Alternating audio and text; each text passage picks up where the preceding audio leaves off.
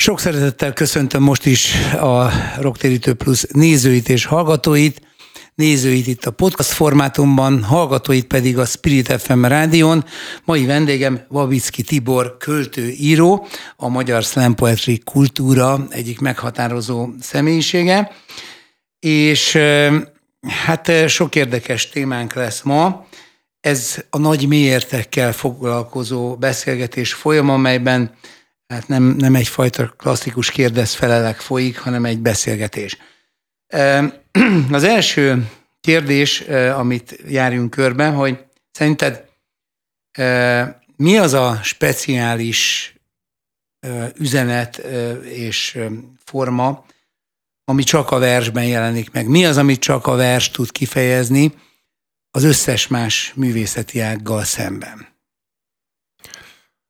Valószínűleg a vers nincs, vagy nem áll szemben a, a többi művészeti ággal. Jó, hát igen, nyilván ez is egy mesterséges szembeállítás, de hogy mi a specialitása akkor szembenállás nélkül? Hát ha lehet így fogalmazni, akkor talán a, a legmélyebben képes a költészet kifejezni azt, amit, amit a Jung mondjuk kollektív tudattalannak hívott, vagy egyáltalán a tudattalan tartalmait. Ez az, ami sokan beszélnek arról, hogy a költészet mesterség, meg szakma, meg nem tudom, igen, egyfelől az, vagy egy, vagy egy bizonyos ponton túl be kell lépnie a szakmának és a mesterségnek, de nem lehet ez az origója az egésznek. Platón is arról ír, hogy az, aki próbálom pontosan felidézni, az, aki az ihlet démoni tébolya nélkül közelít a költészethez, annak a műve árnyékban marad. És ez valóban így van, hogy vagy én legalábbis így tapasztalom, és azok is érintenek meg költői munkásságokból, amelyekben, amelyekben ez érezhető, vagy ez, ez tetten érhető, hogy valami olyan áramlik át egy személyiségen, ami az övé is, de nem csak az övé. Valahonnan, valahonnan mélyebbről, vagy valamilyen túlsó oldalról jön. Tehát talán ez, mert hogy a, a mondjuk a prózairodalom sokkal inkább sokkal inkább időhöz kötött, sokkal inkább korszakhoz kötött, de ez természetes, hiszen azokat a dolgokat, problémákat, eseményeket dolgozza föl, amelyek, amelyek egy-egy, egy-egy korszakot, egy-egy korszellemet ö, foglalkoztatnak. Tehát ilyen szinten azt gondolom, hogy mondjuk a próza az sokkal kitettebb az időnek, ö, mint a költészet, ami pont, hogy időn kívül létezik. Nem szól másról a vers ö, a 21. században, ö, mint, mint amiről szólt 2500 éve, ugyanaz. Ez nagyon jó. Különösen a te verseid, mert azok meglehetősen filozófikusak, és erről majd fogunk beszélni, meg rengeteg verset írtam ki tőled, vagy idézőjelben rengeteget, amit majd így alávetünk a közös gondolkodásnak. Tehát nagyon érdekes kérdés, hogy, hogy egyébként, hogy, hogy a, a jungi kollektív tudatalatti az mennyiben fed át, vagy mennyiben azonos a, a platoni ideák világával. Mind a kettő valami olyan a tudatunkon kívüli örök valóságról beszél, de most nyilván ez túl nagy téma ahhoz, hogy, hogy akár csak érintsük, nem hogy megfejtsük, de, de érdekes a kettőnek a, Szerintem nagyon is van összefüggés. Tehát a, uh-huh. Na, az, amiről, akkor... az, amiről Platon ír, ugye Szókratész szájába adva Világos. ezeket a szavakat. Vagy, vagy halva Szókratész szájából. Igen, vagy halva Szókratész szájából, az, az, az pontosan az, hogy a, a, a tanulás, ugye ez a fajdomban van, a tanulás nem más, mint felidézni mindazt, amit már tudunk, csak a születés pillanatával hogy mondjam, lecsúszik valahova, ami, ami, ami nincs a tudatba. Hát ez ugyanaz, a, a jungi kollektív tudattalan is ugyanezt fejezi ki, hogy és ettől, ettől válik költészetté a költészet, hogyha mondjuk valaki még nem élte át a gyászt, mint, mint érzést vagy folyamatot. Ha olvas egy, egy olyan átütő erejű verset a gyászról, akkor egyszerűen felidéződik benne a gyász, mint érzés, holott nem ismeri, de mégis ismeri, mert felidézhető. Hát Tehát az a priori, amit igen. a filozófia így is megfogalmaz, hogy egy, egy tudásunk előtti tudás, és én ezért egyébként itt már is differenciálnék a fogalmak körében, hogy, hogy amit az előbb Platont idézve feltétlenül a démonok világába utaltál, vagy utalt ezek szerint Platon, azt én nem feltétlenül utalnám oda, ez egy bonyolultabb, persze, hogy mi, mi, mi, mi démoni és mi nem, az más esetleg a platoni fogalomkörben, mint a biblikusban.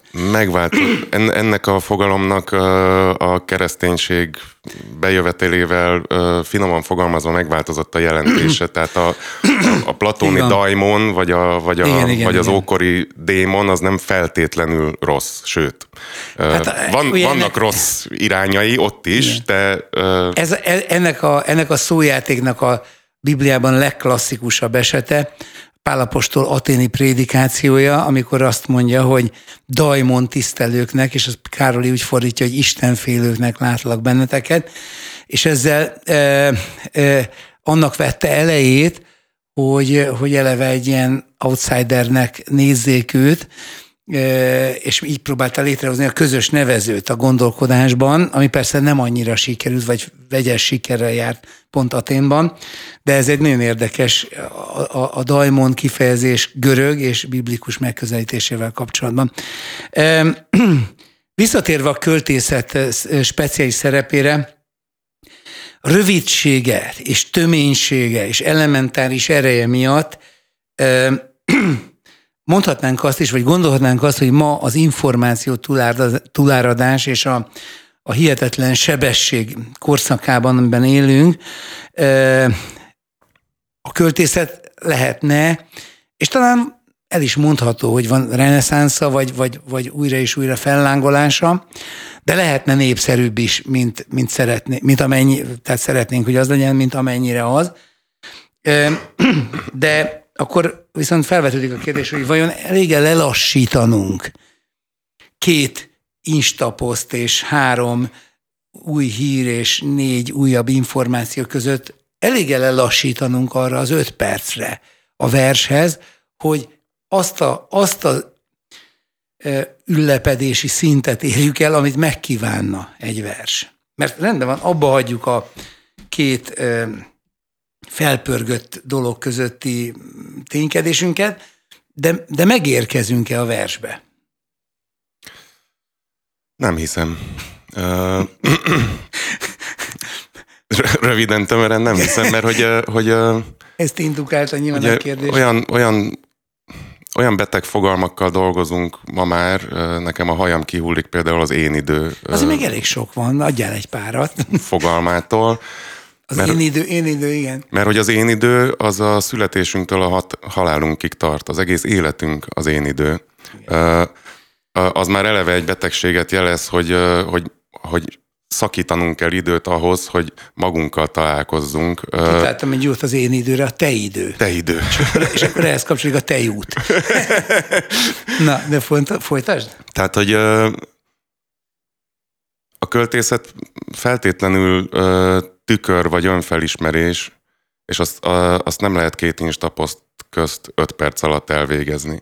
Tehát a, a, a költészet igazából ö, csak egy indukció, egy eszköz arra, hogy valaki találkozhasson saját magával, de ha az életét ő nem úgy rendezi be, hogy saját magával él, ö, vagy saját magával szembesül, ö, konkrétan a saját sorsát éli, akkor nagyjából fölösleges öt perceket kiszakítani arra, hogy verseket olvasson, mert lehet, hogy menő, vagy lehet, hogy nem tudom, arról is lehet csinálni egy instaposztot, hogy de jó, én most pont verset olvasok, de a lényeget pont nem érinti.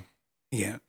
Verset olvastam akkor, amikor az a kép készült, miközben arra gondoltam, hogy ez a kép készült, mert verset olvasok. Ö, ö,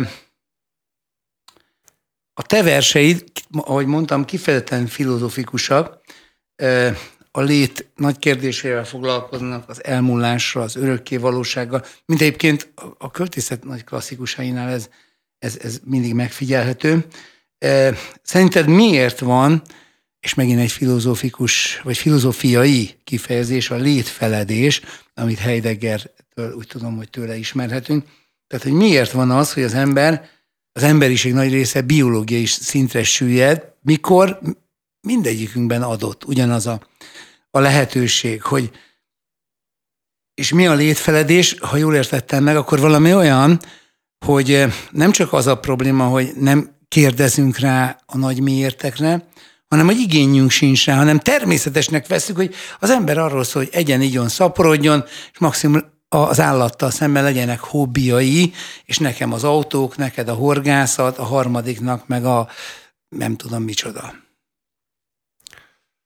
Hát megint az ókorhoz kell visszatérni, tehát a, a, a Delfoi Jósda felirata az ismert meg önmagad.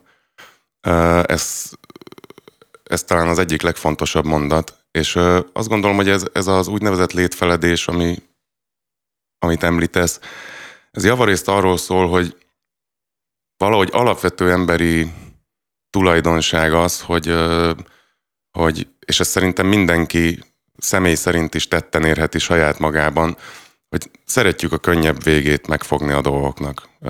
Alapvetően, alapvetően az az emberi irányultság, hogyha, hogyha valamit meg lehet úszni, akkor ússzuk meg. Ha, ha, valamit, ha valamilyen úton könnyebben lehet végigmenni, akkor, akkor inkább, inkább a fele tendálunk. Ez nem jelenti azt, hogy, hogy a létfeledés könnyebb út lenne, mint, a, mint az önfelismerés vagy az önismeret. Viszont pillanatnyilag a választás adott esetben a tudatlan választás időpontjában könnyebbnek tűnik. De attól még maga az életút nem lesz könnyebb. A fájdalmat nem lehet megúszni, a fájdalmakat nem lehet megspórolni. Egyszerűen annyi történik, hogy, hogy azok a fájdalmak úgy érik el a, a könnyebb, az idézőjelesen könnyebb utat választó embert, hogy azt se tudja, hogy miért, mi miért történik. Az önismeretnek az önismeret ugyanúgy nem spórolja meg a fájdalmat, vagy nem viszi ki a fájdalmat az életből, egyszerűen egy rálátást biztosít arra, hogy ez most miért van, mi miért történik, bennem miért történik, körülöttem miért történik, és az, az már egy más pozíció, ha az ember látja, hogy mi van. De a, az önmagunkkal való szembesülés, vagy azzal való szembesülés, hogy mennyi láthatatlan erő mozgatja az életünket, ezek a, az életrendje, ahogy mondod, a szaporodástól kezdve az evésen át, mennyi láthatatlan erő, mennyi generációkon átívelő láthatatlan szál kötöz és rángat minket, ugyanezeknek az embereknek, akik az életrendjére hivatkoznak, meg lehet mutatni egy másik fotóalbumot is, ami szintén az életrendjéről szól, és meg lehet kérdezni, hogy ez is az életrendje, és ez is az életrendje nem nagyon tudnának rá válaszolni. Hát igen. Szóval a mezló piramist, ami a, az alapvető vágyak kielégítésének a hierarchia, hierarchiája alapján állítja fel a, az ember választásait, már azért szerintem sokan megcáfolták, hiszen maga a szerzetesség is, vagy tulajdonképpen a legtöbb erköl, erkölcsi értékválasztás megcáfolja, de megcáfolja a költészet is. Mert például az én definíciómban a költészet az a fölösleges szükségesség, ami, ami, amire soha, ami soha semmire nem tudunk használni. Egyébként most jutott eszembe ebben a pillanatban, hogy Ezékiel profita mondja azt a szőlőtőről, Izrael azonosítva a szőlőtővel, hogy, hogy, hogy Izraelnek az egyetlen használati értéke hogyha az Isten tudja használni, mert erre lett kiválasztva, ahogy a szőlőtőből sem faragnak, sem asztalt, sem széket, és van ilyen emberi sors. És tágabb értelemben, hogyha azt mondjuk, hogy Izrael az egész emberi lét isteni kiválasztottságának a szimbóluma, akkor végül is minden embernek kell, hogy legyen egy ilyen metafizikai küldetése, egy szőlőtő küldetése, és nem véletlen, hogy Jézus magát mondja szőlőtőnek, és ezzel a nemességünkre akar utalni. Szóval a nemesség az cáfolja a mezópiramist, és cáfolja az evolúciót is. Hiszen az evolúció az a gyengébb legyőzése és az erősebb fennmaradása elvén működik, miközben minden nap felfedezünk magunkban annyi nemességet, hogy a gyengéket akarjuk segíteni. Ez ellentmond az evolúciónak. Te hogy látod ezt? Nem vagyok evolúció szakértő. Ezt ne, nem csak az evolúcióra kérdezek rá, hanem általánosságban arra a, amit, amit az akarat diadalának is neveznek, a, a nyers erő, az érdek győzelmének, az ösztönök diadalának a, a, a nemesség, a szeretet, a részvét fölött. Hát, hogyha már ilyen nicsei irányba vittük ezt az egész gondolatot, tehát ennek a kettőnek az ütköztetését akarom itt most felvázolni. Te, te melyik álláspontot foglalod el ebben? Az evolúcióval kapcsolatban úgy vagyok, hogy nem tudom nem kizárólag egy hipotézisnek tekinteni. Nagyon megdöbbenek, amikor tapasztalom emberektől, hogy, hogy az, az evolúciót olyan szintű tényként, vagy már-már vallásos ö, megközelítéssel fogadják el, mint, mint hogyha a gravitációról beszélnénk. Ez ö, az evolúció annak a korszaknak a, a terméke, amiben most is élünk, ami, ami pont arról szól, hogy, hogy mi használható. Tehát most a, a használhatóság korában vagyunk, ami ö, valljuk be, ha arra gond, emberi mi voltunkra gondolunk, akkor egy meglehetősen alacsony színvonalat képvisel. Tehát, hogy, hogy nagyjából térdmagasságban élünk metafizikailag ezekkel a dolgokkal, és ebbe a sorba illeszkedik a, a, az evolúció is, és a, a, a vulgár evolúció is, hogy, hogy ugye... Ja, igen, a vulgár evolúció, amikor, amikor olyanok beszélnek erről, akik nemhogy nem tudományos kutatói ennek a területnek, mint ahogy egyébként legtöbben nem vagyunk azok, hanem még utána se néztek, sőt, tehát csak egyszerű ilyen, ilyen propagandisztikus kliséket tudnak ebből az egészből idézni, de mégis elvetényként kezdek. Köszönöm a bátorságodat, hogy egyébként ezt a ezt a kellemetlen területet felvállaltad, és így neki mentél az evolúciónak, hogy hipotézisnek, szerintem is az, Uh, figyelj, nem, nem... Az ugrásokat nem, nem nincs, bizonyították szerintem. Nincs, nincs miért, azt gondolom, hogy nincs miért féljek, hogy kimondjam azt, amit gondolok, érzek, és egyébként átélek és tapasztalok. Az, az én megközelítésemben, vagy ahogy én látom a világot, teremtettség van. Az, hogy ezen belül milyen folyamatok vannak, ennek lehet egy része az evolúció. Nyilván ez egy bonyolult kérdés, de viszont, viszont az Viszont igazából nem is az evolúció irányába akartam eltolni, valahogy így sikerült, hanem, hanem az, ösztön, vissza. az ösztönlény voltunkat akartam vitatni ezzel, meg, a, meg az ilyen haszonelvűséget, ami, ami, a, ami, ami miatt a mezló piramist is idéztem, tehát hogy az evés, ivás, szaporodás, ez a mi fő célunk, és a létfeledéstől jutottunk el ide. És az egész költészet az arról szól, hogy, hogy, hogy, hogy, hogy próbálunk, próbáljuk ezt nem elfeledni, hanem kutatni, de nem tudományosan, hanem, hanem, hanem a nagybetűs ember szempontjából. És, és, és hogy lehetne minél több embert kihozni a, a hobbik, a sók, a reklámok, a főzőműsorok és egyebek felszínisége alól, hogy, hogy szóval vannak erre ilyen jó szándékú kísérletek, de nem tudom, ez sikerülhet-e valahol. Szerintem nem, és egyre kevésbé sikerülhet, mivel hogy, mivel hogy ez a típusú nyomás, vagy ha vagy máshogy fogalmazzak, iszonyatosan nagy zajban élünk, és egyre nagyobb zajban uh, élünk mindenféle szempontból.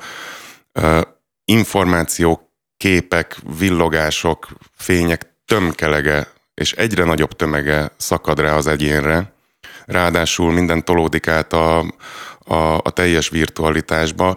Ezt a folyamatot én nem látom se megállíthatónak, se visszafordíthatónak, hogy miféle váltás következik ebből, vagy miféle kataklizmába torkol ez az egész, hogy mondjam, a, a, annak, amifele a, a korszellem és a, az emberiség célja nagyon-nagyon anyagi, ami fele halad, az, az nyilván, nyilván a halhatatlanság van megcélozva. Egy nagyon bárgyú módon, de ez a virtualitásban meg fog valósulni. Az, hogy ez konkrét pokol lesz-e, vagy van-e bármi értelme, az, az már egy más kérdés. Hát igen, az, a, a, az üdvösség az nem az örök lét tag, az örök létezés tagadása, hanem, hanem pontosan a, a, a, a, azt állítja a Biblia, hogy van örök létezés, virtualitás nélkül is, csak az nem feltétlenül az élvezet és a boldogság, a beteljesedés, hanem a, pont az elidegenedés, a kiüresedésnek ki a végtelensége. Ez a pokol. Alaptény, hogy az ember vallásos lény, és az, ami, ami most körülöttünk történik, az, az, az úgynevezett szekularizált, mert tényleg a, a, a klasszikus vallásosság, az, az főleg a nyugati világban a végnapjait éli. Viszont észrevétlenül egy olyan torzvallás alakult ki körülöttünk, mert hogy az ember valami anyagtalant, valami anyagon túlit, ezt nevezték korábban Istennek, mindenképp maga elé helyez. És nem is veszi észre az emberiség, hogy most is egy anyagtalan dolgot tett be Isten helyére, nullákból és egyesekből áll. Nincs anyaga, nem megfogható, túl van az anyagon. Létre lehet belőle hozni egy egész univerzumot, és ez került Isten helyére. Tökéletes, amit mondasz. Sajnos. Most elmegyünk egy rövid zenélésre, és utána visszajövünk Babicki Tiborral, költővel, íróval beszélgetek a Rocktérítő Plusz keretében. Folytatjuk a beszélgetést Babicki Tiborral a költészetről, és most egy olyan témát vetnék föl, ami meg te szintén szakértője vagy, a költészet, költészet és a slam viszonya, mivel beszéltünk a, a költészet potenciális népszerűsítésének esélyeiről, a slam olyabbá tűnt az elmúlt években, mint ami meg tudja ugrani valamilyen szinten ezt, hiszen egy szemtelen, utcai, kicsit a hip-hophoz, a raphez közelítő, jobban az aktualitások szintjén fogalmazó műfaja a költészetnek. Miben külön entitás, miben fed át a költészettel, és mik ennek a kettőnek a közös kilátásai, vagy külön-külön meglévő kilátásai? Jól látod, azt gondolom, hogy a slam megugrotta, viszont el is érte a saját határait. Ez, ez is látszik. Egy több ezres tábora van, ami, ha azt vesszük, hogy átlagosan Magyarországon egy verses kötetből 150-200 példány fogy, akkor azért, ha 8-10 ezer emberről beszélünk, akik elkezdenek mondjuk verseket olvasni, az, az, egy, az egy hatalmas ugrás.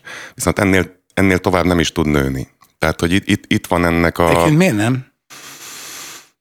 Uh, mert a többieket nem érdekli egyáltalán ez az egész, és ez, ez, ez azt hiszem mindenhol így van. A, abból a szempontból a magyar slam egy, ö, egy különleges helyzetben van, hogy, ö, hogy itt a, a magyar slam poetry mozgalom alakulásánál nagyon sok pár excellence költő vett részt, Závada Pétertől, Simon Marcin keresztül, még, még a, a, a nagyon korai próbálkozásoknál a, a Pors Zoltán, Térei János, tehát hogy, hogy meglehetősen, és ezek az emberek belevitték a költészetet a slambe. Ha, ha az ember meghallgat nyugat-európai vagy amerikai slam poetriket, ott, ott egy picit más tapasztal, ott, ott, ott, ott, ott vegyes. Itt viszont pont az lett a hatása, hogy hogyha a Simon Marci mondott egy slamet, akkor akkor mondjuk abban megemlítette a Petri Györgyöt, vagy, vagy beidézett egy Petri György sort, amivel az ott ülő 500 embernek a figyelmét felhívta arra, hogy létezik egy Petri György nevű költő, és ebből az ott ülő 500 emberből 250 meg is kereste. Tehát, hogy, hogy, hogy ennek volt egy ilyen kumulatív hatása, ami most már tetten érhető az új generációs szlemekben is, hogy érezhetően a, a, a kortárs költészettel foglalkoznak, reflektálnak, reflektálnak rá. És ezt adják tovább, és ez tök jó. De ebből a szempontból a magyar slam poetry úgy érzem egy kicsit kivételes, mert hogy egyébként a kortárs költészettel nem szokott a slam foglalkozni. Ö, nagyon érdekes, és, és azért higgyünk benne, hát ha nem érte még el a határaid, és lehet, hogy ha igényesebb Szóval pont ennek az igényes szlemnek, majd erről beszélünk adáson kívül, a, a növelésére tesszük a hangsúlyt, akkor még lehetne hódítani. de meglátjuk, mit hoz az élet. Ahogy ígértem, és hogy egyébként ebben a műsorban lenni is szokott, csak az esetedben ez egy kicsit nagyobb szegmens fog most kitenni. E, idéznék. Először két e, részletet fogok idézni verseidből, aztán pedig e, komplet verseket fogok felolvasni. Az első idézet az Itaka című versetből lesz. Sötéten, titokzatosan érik a múltban a jelen, a jelenben a jövő. Csodálatos. Miről van itt szó? Hogy a múltunk determinálja a jelenünket, a jelenünk meg a jövőnket, és ha igen, akkor hol van a szabad akarat, vagy a kettő, hogy lehet, nyilván ezt nem tudjuk megfejteni, de mégis, hogy viszonyul egymáshoz. Vagy, vagy minden idő, ez egy másik kérdés, minden, ami velünk történt, az egyszer még meg lesz valahol, vagy megvan valahol. Ez is érdekes kérdés az örökké valósággal kapcsolatban. Szóval mennyiben, mennyiben szól a determinizmusról ez a sor, és a te világnézeted, illetve a kontra szabad akaratról, és hogyan viszonyul az idő az örökké valósághoz, ami elmúlt, az megvan-e még valahol? Ezt elegánsan most úgy kerülném meg, hogy Platontól a Szókratész védőbeszédéből idéznék, ahol, ahol uh, Szókratész ugye elmegy, mert hogy megkapja azt a jóslatot Delfolyból, hogy ő a legbölcsebb ember, uh, tehát nála bölcsebb ember nincs. És elmegy először az államférfiakhoz, és uh, kiderül számára, hogy, hogy uh, hogy valóban nem bölcsebbek nála, mert hogy ő maga tisztában van azzal, hogy nem tud, dolgokat, az államférfiak meg azt hiszik, hogy tudnak, pedig nem tudnak. És elmegy második körben a költőkhöz is, akikről az a tapasztalata, hogy a költők a saját műveikről jóval kevesebbet tudnak, mint amit tudnak azok, akik kommentálják az ő műveiket. Igen. Úgyhogy szerintem az a legrosszabb, ha egy költő megpróbálja kommentálni a, a, Pedig a, most erre fogunk kísérleteket de és mindig nem mondhatod majd, ezt nem térhetsz ki. Egyébként én azt szoktam mondani, hogy miután Szokrates mindig bebizonyítja a vita partnereinek, hogy ő semmit nem tud. Én azt szoktam mondani, hogy én még annyit sem tudok, mint Szokratész. Na, következik egy idézet a, az UV című, vagy egy részlet az UV című versetből. Szeretnék tanulóéveket tölteni újra, nem betű lenni, csak ékezet. Megtanulni, aki bántott, úgy fogadni, mint a halált, és aki születik, azt úgy, mint aki bennem otthon talált. Ez a megbocsájtásról szól, hogy temessük el a bántást, és fogadjuk nyitott szívvel mindazt, ami, és mindazokat, akik most jönnek? Vagy miről? Leginkább talán számomra a tisztánlátásról saját ö, életemből vagy életutamból kiindulva ö, rengeteg bántást fogadtam el úgy születésként, idézőjelbe, ö, rálátás vagy feldolgozás nélkül, ö, önismeret nélkül, ö, aminek egyszerűen meg kellett változnia. Hogy lehet, hogy van köze a megbocsátáshoz, ahogy mondod. Ö, elsődlegesen inkább a, a tisztánlátáshoz. Ahhoz is nagyon sok ö, erő, energia és idő kell, hogy, a, hogy az ember szétszálazza ö, azokat a dolgokat, amik, amik bántóak, és elkülönítse attól, amelyek, ö, amelyek adnak valamit, vagy amelyek a szeretetről szólnak. Ezek talán a legnehezebb úgy tűnik, hogy a legért, legegyértelműbb és ö, legegyszerűbb dolgok, de közben meg a legnehezebb dolgok talán az életben. Igen. Nagyon élvezem a veled való beszélgetést, mert, mert érzem közben is, hogy engem is lelassít. És nagyon nagy szükségünk van erre a lelassulásra, hihetetlen. Én egy lassú ember vagyok. De nagyon jó. Nagyon jó, hogy vannak lassú emberek én nagyon sokszor csak este időnként éjszaka kapom magam azon, hogy most már le tudok lassulni, és mindig bánom.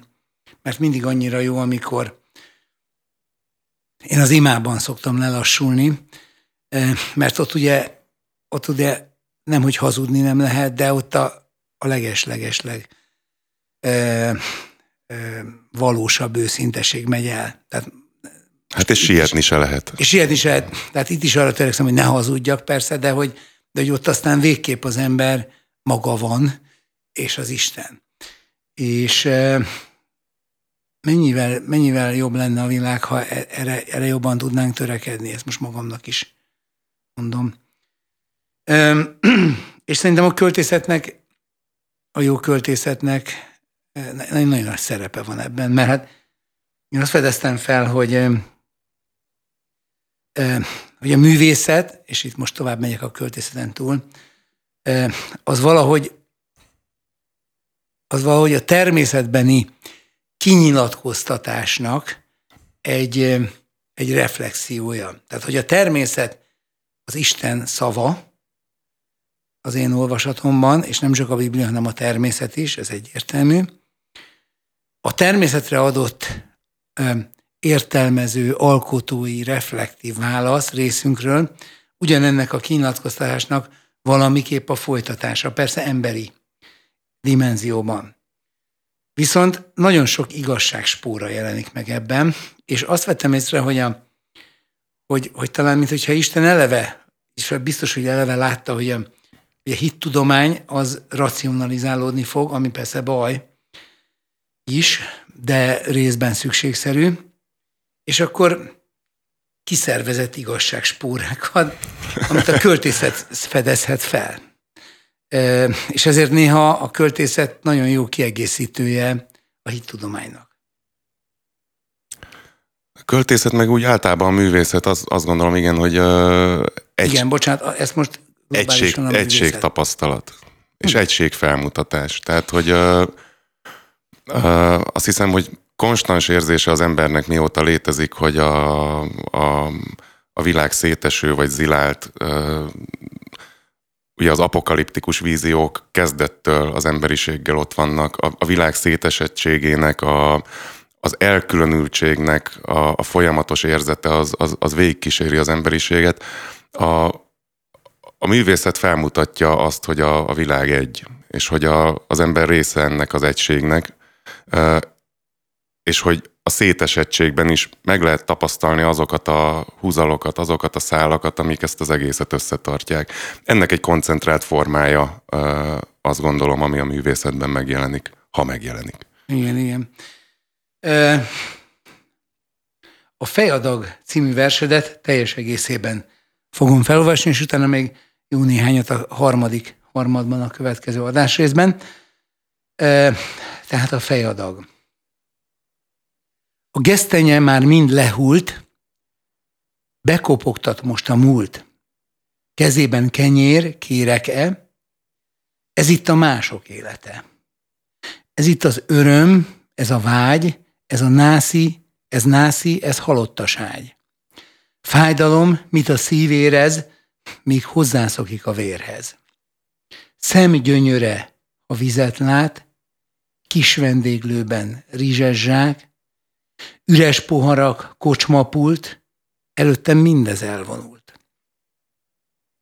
Elől mennek az öregek, faágra dobnak kötelet, gyerekek billegnek hátul, szemük fehérje sárgul. Üres a kamra, nincs kenyér, homlokot támasztó tenyér, felnézek, köröttem senki, újra tanulok szeretni.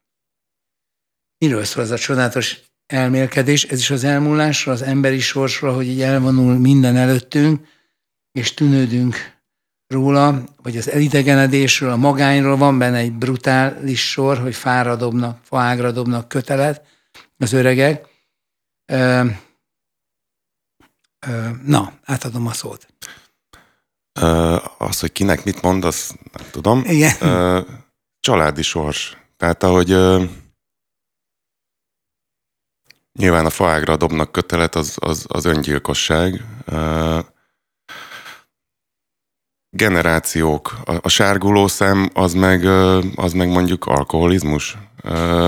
Tehát, hogy generációkon átívelő tragédiák, amik mondjuk indulnak egy öngyilkossággal, ami után nem tudom, egy generáció alkoholista lesz, ami után nem tudom, és, a, és a, az ember, ha mindezt végignézi, és mindezt felismeri magában, hogy miket hordoz, mik mozognak benne, akkor leül és rájön, hogy fogalma sincs a szeretetről. Ezt az egészet meg kell tanulni az elejétől, mert mindaz, ami történt, vagy amit akár szeretetnek neveztek, annak nem sok köze van a szeretethez.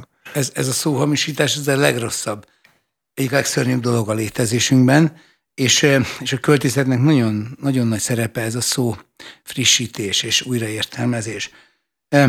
De az, ha felismerjük az átoknak, a generációkról áttevődő nyomorúságnak ezt a mindázatát, nem, nem, hogy nem mindig segít ennek a leküzdésében, hanem néha csak mélyíti azt. E, akkor szerinted mi a megoldás? Hát, ha én azt tudnám. Na jó, ez direkt volt egy ilyen meredek kérdés. Ugye ennek a műsornak a roktérítő a címe, és, e, és van egy, még majd készültem Biblia idézettel, de van egy csodálatos rész a Pálapostól Galácia beliekhez írt levél, levelében, ami erre választad, hogy, hogy, hogy Jézus a messiás átokká lett, hogy mi Ábrahám áldását örököljük. Ugye Ábrahámot nem törvényi feltételekkel, hanem csak úgy ingyen kegyelemből ígéret alapján megáldotta Isten, és közben mégis a bűn megléte miatt az átkok sokasultak az emberiség nemzedékein, és, és ez az vers úgy mutatja be Krisztus áldozatát, mint aki ezt is magára vette, hogy ne nekünk kelljen hordozni. Hát ezt hozzá kell menekülnünk. Most elbúcsúzunk a Spirit FM hallgatóitól, de nem a podcast adás nézőitől, úgyhogy ezzel buzdítjuk az előbbieket, hogy az utóbbiak táborába kerüljenek, vagyis meg lehet nézni az egészet majd a közösségi felületeken, podcast formátumban, és folytatjuk a beszélgetést Babicki Tiborral. Folytatjuk a Roktérítő Plus beszélgetést Babicki Tibor költő íróval, a slam poetry meghatározó alakjával, és elkezdtünk a verseidből felolvasni, amelyek csodálatosak. Most következzék a homlokránc. Ez a pici ránc a homlokon a vízmorajelással rokon. Tengerrel, mikor partra tör, vagy hullámtörőket gyötör, benne van mind a végtelen, a kocsma az étterem, benne a bánat és öröm, a haj, a bőr, a lábköröm. És a nap, a hold és a csillagok, a bűzök és az illatok. Benne a fák és a kövek, az élet, mit halál követ. A ránc előjön, s elsimul, gyümölcs megérik és lehull, tenger morajlik, ez örök, fejünkre hulló fénykörök. Ö, hát mostanra elértük, hogy azok a kedves rádióhallgatók és podcast nézők leváltak rólunk, akiket idegesít a költészet e, ilyen mélységű, és ez még csak a, a lábvíz, nem a, nem a verseid minőségére mondom, hanem a, az eltöltött idő mértékére, hogy még csak a, a, a folyó peremén mászkálunk.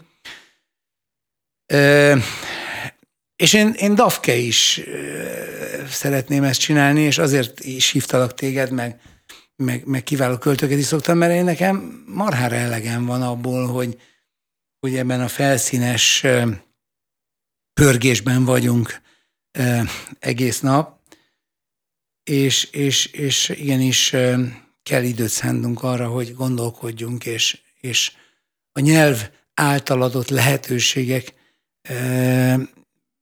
megnyissák előttünk azokat a távlatokat, amik bennünk emberekben vannak. Tehát... Hát ahogy Márai fogalmazott, embernek lenni a legnagyobb és legnemesebb feladat a világon. Igen. De ahhoz, ahhoz tényleg a...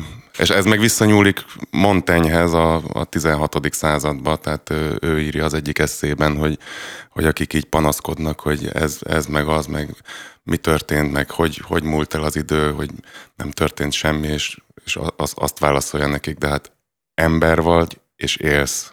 Ennél nagyobb feladat nincs az életben. És pontosan Csak ezeket ez, meg kell találni. Igen, és pontosan ez a lényeg, hogy feladat, tehát hogy örök feladat, tehát az a diszharmónia, amit érzünk magunkban, az egy feladat. És hogyha... Meg egy jel. Meg, a, meg, meg egy jel. Meg egy jel, úgy van. Nagyon, nagyon még nemesebb, enigmatikus kifejezés jel, vagyis, vagyis a vallási lényünkre utal arra, hogy, hogy, hogy a létezésnek egyszerűen túl felszínes az a magyarázata, ami, amit mind, ami, ami az érzékszervi valósága alapján akar mindent magyarázni, meg a racionalitás, a logika alapján. Van bennünk valami, ami mindig magyarázhatatlan marad, mindig misztikus, és hát úgy látom, hogy, hogy egy húron pendülünk abban, hogy, hogy ennek a gyökérzetét a Bibliában keressük, és, és részben pedig az emberi, a legitim emberi megközelítés alapján pedig a költészetben, illetve a művészetben, ami, amit nem tud lefedni a, a Biblia szerintem lefed, de a Biblia, Biblia interpretációja viszont már nem mindig tudja lefedni. Azt a területet, amit a művészet le tud. Talán a, annak a kérdésénél vagyunk, hogy hogy mondjam, abban a, abban a szemléletben, ami uralkodó most a világban, ami, ami leginkább az érzékszervi ö, valóságnak a, a, az előtérbe kerülése, vagy, ö, vagy uralma, ami ha jobban belegondolunk, önmagában egy nonsens, hiszen nincs két ember, aki ugyanazt látná. Tehát arra alapozni egy, egy világlátást, hogy a látás szót használjam, ami a szem, mint érzékszer, most nagyon a vizualitás korában élünk, az, az, az, az önmagában egy nonsens, mert hogy nem megbízható. Azt, azt már a tudomány is bebizonyította, hogy rengeteg olyan dolog van, amit nem látunk, nem úgy látjuk. Hát hogy? Nincs két ember, aki ugyanazt látná a Monalizában, tehát hogy nem, nem lehet a szemre alapozni. Ez alapvető ismeretelmeti kérdés, hogy mi, mi a valóság egyáltalán. Na igen, a, az, ami bennünk van és amit belül teremtünk meg. Viszont az érzékszervi dolgokra alapozott, hogy mondjam, világnézet, elég csúnya szó rá, mert, mert inkább csak csúfolni lehet világnézetnek. Ez így van. Nagyon fontos, uh, amit mondtál. De hogy, hogy ebben nincsen semmi befejezettség. Ugyanis nem lehet befejezni. Az egyik ingernek követnie kell a másik ingert, tehát az ingerekre alapozott élet, az még az állati létezésnél is ö, rosszabb, hát, mert, mert, mert az ingert folyamatosan fokozni, ez egy additív dolog. Ö, az emberi gondolkodásban, az emberi lélekben ezért jöttek létre nem csak a kereszténységben, a kereszténység előtti, vagy vele párhuzamosan futó vallásokba a rítusok. Ugyanis a rítus bejár egy utat, és ad egy befejezettséget. A mai világban nincsen befejezettség, a közösségi média nem alkalmas nem is lehet benne befejezettség, egyik inger jön a másik után, és sosincs vége, és sosem lehet belőle elég. Ö... Na most igen, csodálatos, amit mondasz, és, és rettentesen szörnyű. Ö, egyébként minden, ami minket emberré tesz, az állít elénk feladatot. Tehát az állati létre azért nem hasonlítható, mert ott a feladat kódolva van az ösztönvilágban, vagyis igazából nem feladat, hanem, hanem a működéssel együtt járó szükségszerűség. Nálunk a szükségszerűség pont, pont a létezés feladat jellegében rejlik, azt viszont, az viszont nem egy meghatározott pályán van, hanem azt nekünk kell kitalálni. Ez a, ez a kihívásunk. És így, itt jön be a, az erkölcsi létezés, az erkölcsiségünk. Tehát az, hogy, hogy a jót a rossztól el vagyunk kénytelenek választani. Nézzünk egy következő verset, a spártai töredéket. Láttad a tengert, a városokat, kikötőket, és a sorsunk ugyanaz. Vágyakozás hajt mindent, ami élet, ami nem várt teljesülésbe, és kezdődik előről. Város, kikötő tenger, mindegyik újra, amíg meg nem unod. aztán már csak élni szeretnél fényben, hűvös bort iszogatva, békében, egyedül. Bocsánat. Ki, ez nekem, meg más verseid is kicsit eszembe juttatja a, a, a körforgás alapú világnézetet, ami, ahogy említetted, a ritusokhoz tartozik, vagyis a pogány kultúrák része. Ezzel szemben a Biblia egy telózban hisz, tehát egy egyenes vonalú mozgásban, a teremtésben, és mondtad, hogy te is ebben hiszel, szóval akkor melyikben, a telózban, vagy az örök visszatérésben, tehát az egyenes, egyenes vonalú, vagy nem egyenes vonalú, de, de előre haladó és egy beteljesedés felé, világbeteljesedés felé haladó irányban, vagy a ciklikusságban? Én inkább a ciklikusság pártján vagyok, ha lehet ilyet mondani. Nem, nem látok egyenes vonalú mozgást a világban. A kör, kör az alapformánk. Na de, ha ci, na de akkor mi a magyarázat? Abból a szempontból én, én, valójában, hogy mondjam, pogány vagyok, tehát hogy... hogy hát akkor szükségszerűen igen, de, de akkor, akkor viszont például mivel magyarázod azt, ami, ami szerintem, és ezt még az előzőnél akartam mondani, hogy, hogy ez a feladat, ami, ami ránk van róva, ez egy, ez egy tartalmaz egy drámai feszültséget. Ha, ha az örök visszatérés igaz, a ciklikusság az igaz, és mondjuk ezen belül a reinkarnáció, vagy tekintsünk el ettől, akkor a végérvényes elmullás, akkor, akkor minek köszönhető a, a, a drámának és a tragédiának is, hogyha rosszul sül el, ez a, ez a felfokozottsága, amely, amely egy egyediségre, egy egyedi enged következtetni. Én, én vagyok, és senki más, és, és akkor itt van egy egyszerű és megismételhetetlen feladat előttem. Ezt a sürgetést szerintem mindenki érzi, és ez ellent mondani látszik a visszatérésnek. Ez fontos elkülöníteni, persze mindenki érzi, az én én vagyok ott, és egyszeri vagyok, és megismételhetetlen.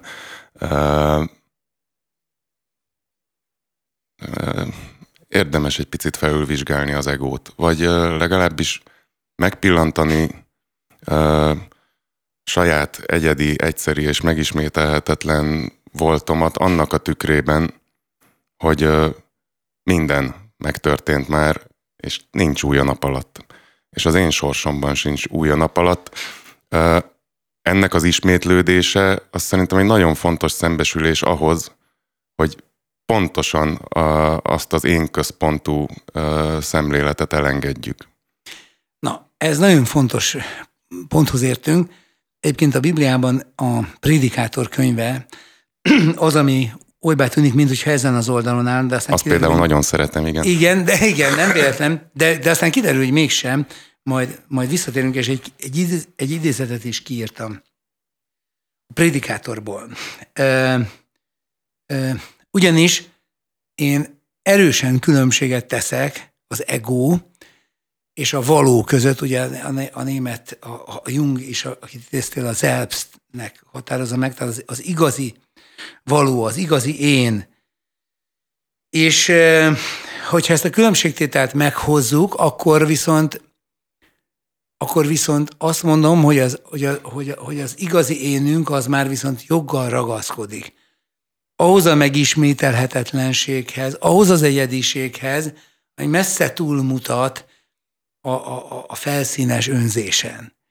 És ezt én nem vagyok hajlandó elengedni, és ezért számomra ö, igazi ígéretet és igazi ö, jövőképet csak a Biblia tud vázolni minden más pogányvallással szemben. Ebben egyetértek, csak hogy pont az egy élet munkája, és valahol a, az élet értelme is, hogy, hogy az ember abból a szövevényes nem is tudom miből kibontsa ezt a valódi ént. mert a, a, a többi az csak önkéntelenség. Így van, ez feladat.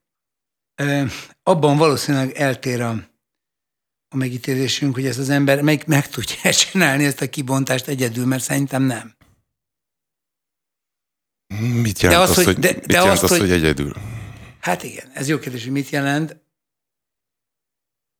Hát valami olyasmit, hogy, hogy magamból kiindulva egy felsőbb lény segítsége nélkül megpróbálom megváltani magam.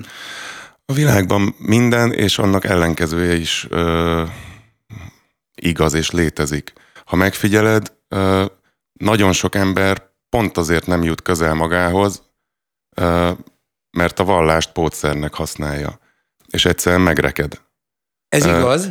Tehát, hogy... hogy de, de, ennek a, de ennek a reciproka az, az pont az, az a mindkettőnk által kritizált vallástalanság, amely, amely meg viszont már tagadni akarja. Azért, mert csalódott az intézményesült vallásokban, tagadni akarja. Nem létezik vallástalanság. Ha, ha megfigyelsz egy virtigli ateistát, dogmatikusabb, mint, mint ez nem igaz. tudom, a római katolikus egyház. Ez, ez, ez, ez, ez teljesen igaz, de ettől még a, a, a tételes állítása mégiscsak a spiritualitás tagadása. És azért ez nagyon nem mindegy, hogy az ember e, mit választ vallásnak. Mert hogyha olyat választunk vallásnak, amelyről e, mi hívők azt mondjuk, hogy objektíve mégsem létezik, tehát az Isten nélküli Isten az ugye nem létezik, és az Isten nélküli Isten bizonyítása is meglehetősen bajos, vagy a, hogy az Isten nem létének a bizonyítása is meglehetősen bajos, miközben a bizonyítására szerintünk hívők szerint nincs is szükség, mert, mert hiszen maga létezés, meg mi magunk bizonyítjuk az ő létezését. Tehát a kettő azért nem ugyanaz. Én ebből a szempontból olyan szinten vagyok megengedő, hogy a legkevésbé sem foglalkoztat, hogy ki miben hisz. Ha valaki úgy gondolja, hogy pusztán anyagi létezők vannak a világban, és ő is pusztán egy 80 kilós sejtcsomó, szíve joga. Jó, hát szíve joga, mert egymás szabadságát tiszteljük, de azért azt nem mond nekem, hogy téged ez egy legkisebb mértékben sem foglalkoztat, mert mondjuk az eddig elmondottakból nem ez következik számomra. Meg nem azt mondom, hogy nem sem. foglalkoztat, hanem hogy nem, nem állok levele vitatkozni. Jó, e, igen. Na, akkor befejezésül nézzünk egy olyan verset, ami aztán nagyon messze visz, és amihez, amihez két bibliai idézetet is kiírtam magamnak. Ez az ismeretlen ember balladája. A holtest egy hárfa, hársfa alatt feküdt. Nem volt füle, szája összevarva, vér sötét lett, körötte mindenütt.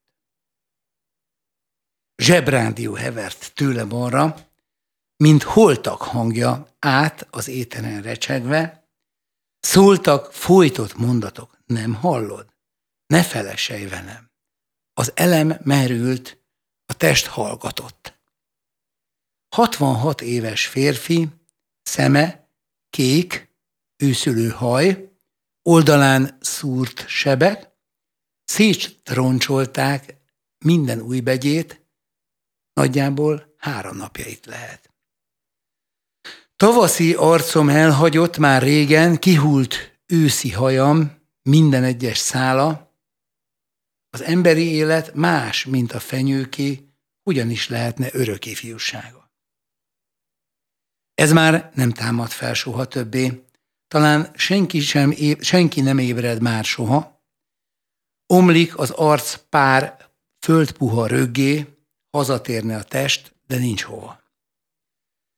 Tekintet az éggel összevegyül, ősz jön, ez nem élet, nem is halál. Enyhe szél fúj, a nyár megszelidül, a kapukról leszerelve az ár. Tavaszi arcom elhagyott már régen, kihult őszi hajam, minden egyes szála, az emberi élet más, mint a fenyőké, ugyanis lehetne örök ifjúsága. Fölolvasnék két bibliai idézetet, ami ennek kapcsán eszembe jutott. Az egyik Jobb könyvéből, a tizen, vagyis egyik a Prédikátor könyvéből, aztán Jobbból, Prédikátorból a 12. rész, 6-tól 9. Vers, 9. versig.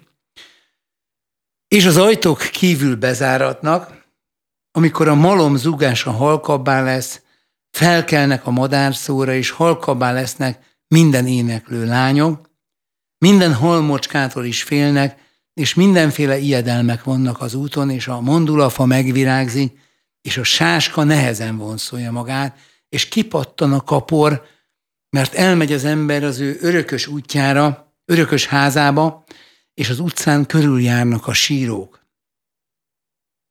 Minek előtte elszakadna az ezüst kötél, és megromlana az aranypalackoska, és a veder eltörnék a forrásnál, és beletörnék a kerék a kútba, és a por, föl, por földé lenne, mint azelőtt volt, a lélek pedig megtérne Istenhez, aki adta volt azt. Ugye a, a sáska nehezen vonszolja magát, és kipattan a kapor, az pont az őszre utaló jelek, tehát amikor már Igen. az elmúlás bekövetkezik, és erre utal végig a te versed is.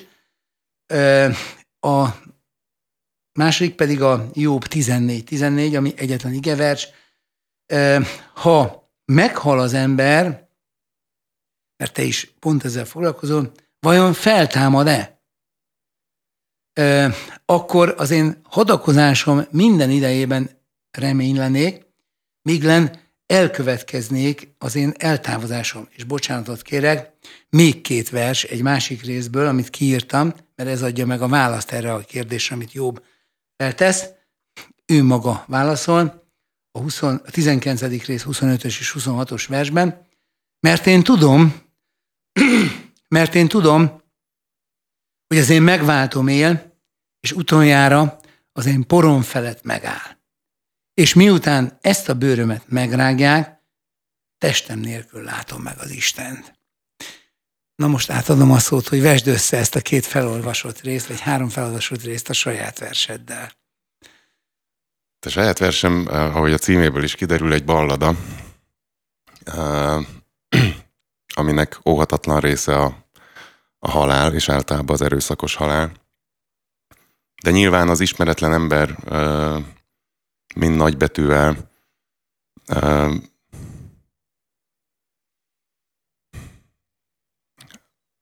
Hát most az a kérdés, hogy, hogy szóval... tudom-e, hogy van, van-e feltámadás, akkor erre nem fog tudni válaszolni. Igen. Nagyon-nagyon erős képeket használsz, mellette szól a zsebrádió, mintha a halotthoz beszélne, a por, most nem idézem már szó szerint, de föld, földröggé puhul valami ilyesmit mondasz, tehát ez is nagyon biblikus, visszatér a por a földben, na de szóval mégiscsak itt, itt van egy olyan rész már a Tánakban, az Ót Testamentumban, hogy, hogy azt mondja jobb, poron felett megáll, és, rossz, és az, itt a Károli fordítást olvastam, testem nélkül látom meg az Isten, az eredetiben az van, hogy testemből látom meg az Istent, vagyis a testemben leszek én, uh-huh. amikor meglátom az Istent. Ez egy nagyon explicit kijelentés a feltámadásról. Erről te mit gondolsz? Kérdés, hogy, kérdés, hogy mit nevez itt a, a költő testnek, mert... Hát az elég egyértelmű, mert a porom felett, az én poromat, tehát amikor már porrá lett a testem, utána jön a megváltó, és megáll fölöttem. De ha porrá lett a testem, akkor az már ugye nem test, hanem por, és mégis testről beszél, és ahogy mondod, az eredetiben az van, hogy testemből Ből, látom meg az Istent, amikor már nincs testem, tehát mi a testem?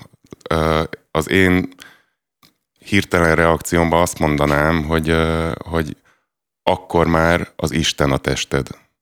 Amikor ezt a testet levedletted, akkor már Isten a tested, és úgy látod meg testedből az Istent, mert benne vagy. Részben igen, részben igen, de itt, itt, itt szerintem többet mond ennél, mint azt, hogy egyébként, amit én is vallok, hogy az elköltött emberek, akik az Úrban voltak itt, azok belekerülnek az Úr jelenlétébe, de itt pont azt mondja, hogy a testemből, és szerintem ennek egy megoldása van.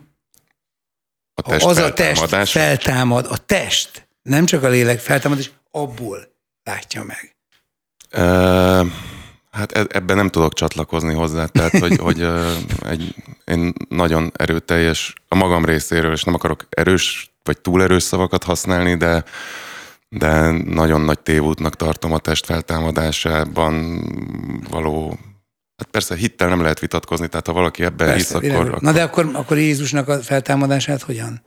Hát ott, hiszen ő tényleg, ő maga mondta, tehát nem, nem arról van szó, hogy őről mondták, hanem ő mondta, hogy tapogassatok meg, a szellemnek nincs húsa és sontja.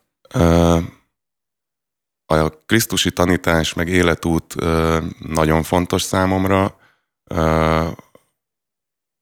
Az összes, tehát ezeket a részeket például jelentős írói teljesítménynek tartom. És azt gondolom, hogy, hogy a Krisztusi tanítást és életutat is félreviszi. De a Krisztusi tanításnak ez... most óhatatlanul belekegy az is részt, hogy ő maga mondja, hogy én vagyok a feltámadás és az élet, és aki hisz bennem, annak örök élete van, és nem lát halált. Ezt ő mondta, ezt nem róla mondták. Vagyis ez vagy a legnagyobb igazság, vagy a legnagyobb hazugság, mert ha ne, tehát a kettő között nincs út. Vagy egy, vagy egy, vagy egy emberi betoldás. Nem vagyok benne biztos, hogy ilyeneket beszélt volna az az ember, hogyha ha, tehát ha, ha szemügyre vesszük konkrétan a, a, a sorsát, a példáját, a szavait, ezt ezekre is nekem nagyon erős ilyen szerkesztői hatásnak tűnik, amiben aztán évszázadokon keresztül egyre debilebb módon kapaszkodik egyház és emberiség, de pont, pont a krisztusi példát viszi félre. Ez az egész túlnan helyezés. A krisztusi példa nem a túlvilágról szól, hanem erről. És az egyház meg 2000 éve pofázik arról, hogy mi lesz majd ott. Mm-mm. Jó, de, ne, nem, ne, de bocsánat, ez nem egyházi kommunikáció, hogy mi lesz majd ott, az az, az, az evangéliumoknak a, a tanúságtétele, hogy a feltámadás már megtörtént, ebből persze következik, hogy mi lesz majd. Ugye el, el kell fogadni azt, már ha valaki vallásos, akkor de azt az, fogadja el, hogy az evangélium az olyan kinyilatkoztatás, ami, ami igen, hogy úgy mert, mondjam, mert történelmi igényt tart. Em, emberi kezet nem látott. Nem, de, nem, ott, nem, nem, azt nem De állítja. ott van például Tamás evangéliuma hmm. is, ami egy... Ami az egy apokrif. Az egy apokrif, de egy nagyon érdekes megközelítés, mert hogy, hogy ő láthatóan úgy írta le Jézus szavait, hogy nem sokat értett belőle. Viszont pont emiatt baromira érdekes, mert tisztábban kijönnek az ő értetlenségéből azok, hogy miről, miről beszélt a mester. Mint a 600-szor átszerkesztett szinoptikusok plusz hát János, meg nem tudom. Jó, e, e, e, a szövegkritika és a, és a magas kritika világában nem menjünk bele, meg, hát meg, meg már... ennek se vagyok szakértője, teszem hozzá, Én tehát az, az, az, azért sem menjünk azért, bele, mert... Azért, igen, de azért, azért, azért foglalkoztat. Mindenesetre a, a véleménykülönbség, vagy mondjuk az, hogy az átmeneti véleménykülönbsége ellenére szerintem nagyon jót beszélgettünk, és nagyon fontos. Azt gondolom, hogy a lényegben egyetértünk, a többi meg nem ebbe, számít. E, e, az utolsó dolog miatt ebben nem vagyok teljesen biztos, de de nagyon sok lényegi dologban egyetértünk, és ennek nagyon örülök. És köszönöm szépen, hogy itt voltál. Én meg köszönöm, hogy itt lehettem. És most elbúcsúzunk a Rocktérítő Plusz nézőitől. Ez ma egy ilyen mély víz volt, de hát itt erre kell számítani, hogy erre is kell számítani. Folytatjuk a Rocktérítő Plusz beszélgetés folyamot.